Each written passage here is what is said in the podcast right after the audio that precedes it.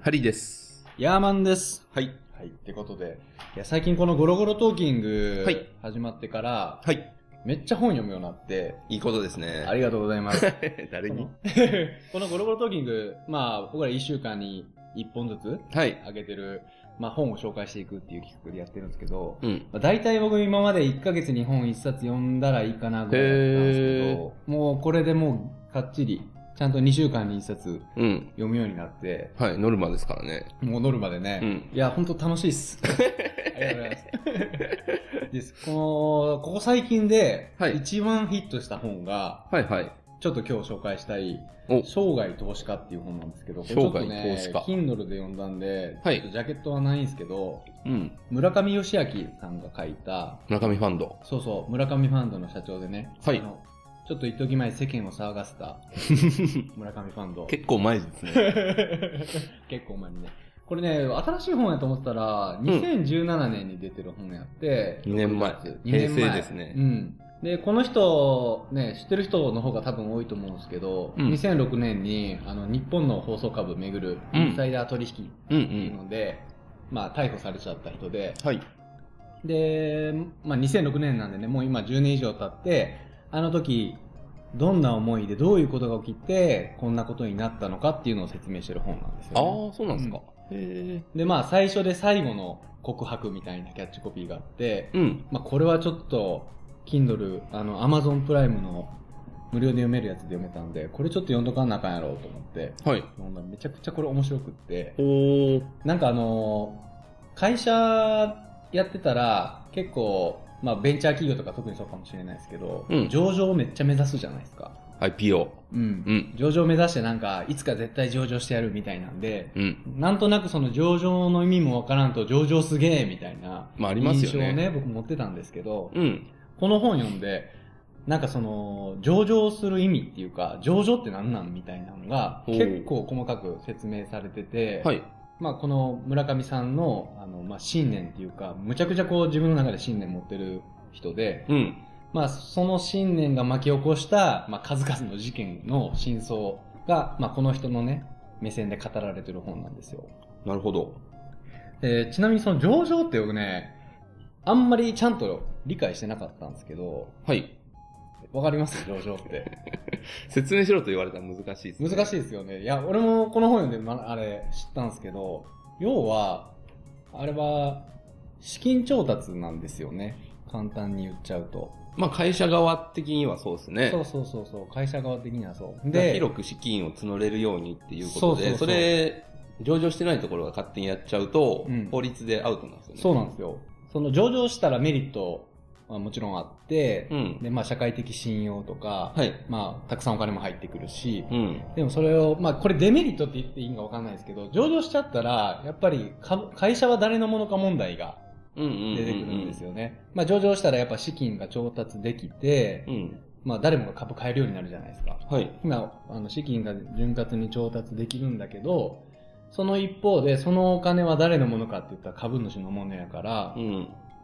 会社はじゃあ誰のもの経営者のものいやいやいや株主のものでしょっていう考えが、はい。日本では全然まだ浸透してないらしいんですけど、結構アメリカとかではその考え方が主流になってて、それ、そういう考え方、コーポレートガバナンスっていうらしいんですけど、はいはいはそのコーポレートガバナンスっていう考え方をこう日本の企業にその浸透して、もう徹底していきたいっていうのが、この村上さんの考え方。い。へえ。らしいんですよねはいはい。で、そこでその、ね、日本放送株問題とか、うんフジテレビの買収の問題とか、はい。まあそういうのがなんで起きたのかっていうのが語られてる本なんですよ。はいその村上さんが、この人東大卒で16年間通産省って言って、まあ言ったら行政に勤めてた人なんですよね。へえ。で、なんか村上ファンドの村上社長って言ったらもうすごいがめつい、がめつく金儲けした人みたいなうんうんうん。印象なんとなく持ってるじゃないですか。うん。でも実はその通産省に勤めてて、その国に使える仕事ですよね、言ったら行政の。はい。で、誰よりもその日本っていう国について考えてる人うんうんうんうんやったんですよ。。で、やっぱ今日本の上場企業って、その会社は誰か問題で、うん。村上さん曰く会社は株主のものやと。うん。なぜなら、そのリスクを背負って資金を出してるんだから、そのお金の使い道とか、うん。それはやっぱり企業が成長するように使ってほしい。うん。で、その、あの、寄付と同じだって言ってるんだよね。うん。うんで僕ら、も赤十字とかで、例えば東日本大震災で、はい。バーンって寄付寄付するじゃないですか。はいでその寄付した、例えば10万寄付したとしましょう。うん。高額ですけど。うん。寄付したら、その10万がどういうふうに使われたかって知りたくないですかおー、知りたい。例えば、どこどこ地区の何々村の何人の人たちにうん。豚汁提供させていただきましたとか、はいはいはい。まあなん、なんでもいいんですけど、うん。でもそれを知って、あ、初めて自分が提供、あの、寄付した10万円がこういう使われ方して人の役に立ったんだっていうのが、うん。わかるっていうのが、今のその投資、はい。と投資の世界でも、まあ構造的には同じだと。おー。例えばその上場企業の株を買ったってことはそのお金で企業はそのそれを資金にできるわけじゃないですかうん。でその資金がどういう使い道をするのかっていうのが開示されないのはおかしいんですよね、そうですね。うん、うんうん今までなかなかその情報が開示されなかったんですよねうん。うん。で、まあ、株主って経営にも携わらんとよそ者みたいなうん。そういうイメージがあったんですけど、まあ、会社やってる側からしたらうん。やっぱり経営者って会社は私のものだみたいな考え方少なからずあると思うんですよね。はいはい。で、お金だけ出したうん。よそ者がうんごちゃごちゃ文句言ってくんなみたいな、うん。みたいな考え方が日本ではあると思うんですよ。うんうんうんうん。でもアメリカとか海外では、あの、あんまりそういう考え方はなくって、うん。まあ投資したらリターンが全てみたいなうん。考え方があって、でやっぱり投資してもらったらそのお金をどういう使い道にするのか、うん。それを、まあ、明らかにして、うん。こう、株主と一緒に、こう、企業を成長させていくっていう考え方が主流になってて、うん。で、やっぱり日本の経済って今、どんどん人口減少とかで、こう、落ち込み気味になってるんで、うん。うん。やっぱりこの人が言ってるのは、資金を循環させる、お金を。うん。今、日本人ってお金溜め込みすぎてるらしいんですよ。それはそうですうね。ん。もっともっとこう、使わないと、うん。もう会社もむちゃくちゃお金持ってるんで、う上場ん。企業とか。うん。で、そのお金貯めててどうすんのっていう、こんだけ今日本経済落ち落ちていってるのに、うん。そう日本を代表する会社がどんどんやっぱりお金使ってもらわないと経済良くならないよねっていうのが、まあうんこの人の考え方であって、それがまあ当初からずっともう貫きすぎて、まあいろんな事件を起こして、はい。悪い評判とかがあるんですけど、あのその真相が知れる本なんですよね。うーん。だから、あのー僕もこう、ちょっと、あまり貯金貯金じゃなくて投資をね、 ちゃんとやっていかんだなっていうふうに思いましたね。まあ、そうですね。銀行を預けて、そこの銀行に任せるよりは、うん。まあ自分でね、好きな会社とかあったら、そこの株買うとかうね。ん。最近なんか投資しましたもし、えー、株は、なん株かやってるんですかたまに、たまにたまにやってますね。いやえー口座はなんか、何個かありますよ。ああ、証券 SBI とか。そうですそうです証券会社ですね。なんか、その、人を雇うのもある意味投資じゃないですか。ああ、そうい会社うに。とっても。なるほど、なるほど。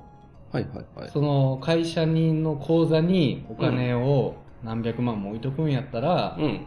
次の発展のために人雇うっていうのも投資ですよね。そうですね。うんまあ会社だったらね、設備投資とか、なんかいそろういろ。そうそうそう、機械とかもそうですし。うん。まあ、僕デザイナーなんで、その機械を買っ、まあもちろん、そのスペックの高いうん。パソコン買ったら作業効率も上がるしっていうのはあるんですけど、はい。あんまりその機械がどうこうっていうのがね、設備投資もないし、僕がやってる事業で発展させる投資ってやっぱり人なんですよね。ほうほう。まあ、どの業界でも人だと思いますけどね、結局は。例えば製造業で言ったら、1時間に100個作れる機械よりも、1時間で1000個機械作れるうん。機械の方が、うんもちろんね、生産性も上がるから、はい。それを、それを投資じゃないですか。うん。なんかその、いかに貯めるかよりも、いかにこう、お金を有効活用するかっていうのが、いや本当ね結構難しくないですか、それは誰かが言ってたけど、お金は稼ぐより使う方が難しいっていう問題で。あいあかにこう、まあ、無駄な、うん無駄に使おうと思えばいくらでも使えるけど、ねうんまあ、ちゃんと、その、まあ、リターンとか自分の幸せ度とか考えて使うっていうのは、う、うんすげえ難しいと。ねえなんかね、多分僕日本人ってお金の使い方、ちょっと下手なんかなって思うんですよね。いや、ありますね。だか、ら、なんかみんな貯金したがるんじゃないかなと思った貯りして。金、海外はそうですね、アメリカとか特に、貯金してる率っていうか、なんかその資産における貯蓄率っていうんですかね、うんうんうんうめっん、ちゃ低いですからね。ああ、やっぱそうなんですね。そう、だからその分、景気変動あったら、うんうんうんもう大悲惨なことが起きるみたいなこともあるんですけど、あのはいはいはいはい。リーマンショックとか、うんうんうんでも結局僕らってさ、まあ、生きて80歳、90歳ぐらいですよね。うん。なんかその、まあ僕ら今33、45 で、あと45年、50年ぐらい。で考えたら、まあもちろん子供がとかおったらね、うん、うん。まあ残してあげるとかいろいろあると思うんですけど、その、お金の有効活用ってすごい重要な気がするんですよね。その、ずっと貯めとくっていうのも、うん。目的があって貯めるのはいいと思うんですけど、うん。まあ将来の不安とかもあるんでね、貯金は重要だと思うんですけどね。うん。うん。でもその、1を5にする投資って、うん。うん。すごい大事じゃないかなと思うんですよね。いや、ー、それはそうですね。まあまあ、会社やってる人が聞いてるかどうかわかんない。うん。まあ個人のね、出費で言うと、僕割とその、自己投資っぽいやつぐらいしか使わないですよ。あ、そうなんですか。まあまあ食費とかそういう最低限のやつはね、うんあるんですけど、なんかその仕事を効率化できるガジェットみたいなものだったりとか、ああ、なるほど、あとはなんか、その家事うん結構時間かかるとかで、それを効率化できる家電とか最近多いんで、はいはいはい。そういうのを買ったりとかっていへう、ーなんか自分の時間を増やしたりできるようなものを買うんううんというのが、なんかその判断基準になってますうーね。ん。なんかでも、投資するときの決断のポイントって何なんですかいや、なんかその重要度と緊急度と、ん。みたいな、なんかあとは欲しいかどうかとか、あるんですけど 自分のテンションね。そうそうそう。大事っすね買う時のワクワク感。ワクワク感ね、大事ですね。そうそうで僕らって結構パソコン使うから、うん。パソコンには神経使いません、やっぱり。まあなんかソフトとかはたまに、うん。あのなんか最近そうね、パスワード管理ソフト買っちゃいましたね。うん買ったというかサブスクなんであれですけど。はいはい、はい。なんかそういうのももうもう3年4年経ったらもう古くなっちゃうじゃないですかあー、それ買い切りのやつじゃないですか。だからあの、アドビとかやったら、まあ毎月5000円とあーかそれはね払ってたらどんどん。パソコンってどんぐらいで買い替えますあ、最近まあ僕 Mac なんですけど、うん今のやつ結構長持ちしてますね。あそうなん前まで2年ごとだったんですけど、今もう2年半なんですけど、んまだ大丈夫なんで。うんうんうんまあ俺もよもう4年ぐらい使ってるかな長いっ確かすにね。全然動きますねねまあということでねちょっと投資っていう観点でねなんかお金を貯めるよりもその貯金に銀行にずっと置いとくよりも、はい。そのもっとなんか未来のプラスになる使い方っていうのをちょっと考える、うんいいきっかけになった本やったなと思って、うんうんうん。投資もうね。超超おすすめ生涯投資家しかもこれ Amazon プライムに入ってる人はあの Kindle のアプリダウンロードしてもらったらあの無料であ読めますあ、の何ででしたっけプライムリーディングでしたそうっけそうそうそはいはう、いうはい。んってことでこんな感じではい。みんなお金は、あの、いい使い方を、そうそうねそう、しておいけるよ金うはに。使ってなんぼやでなにわの商人出てき た急にってことで、ありがとうございました、はい。さよなら。さよなら